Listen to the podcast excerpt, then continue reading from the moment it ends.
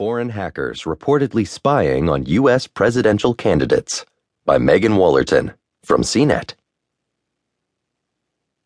U.S. intelligence officials have seen evidence that foreign hackers are spying on the 2016 U.S. presidential candidates, according to a report from the Associated Press. Enlisting hackers to work for foreign governments isn't entirely new. Both the 2008 and 2012 presidential elections dealt with similar activity.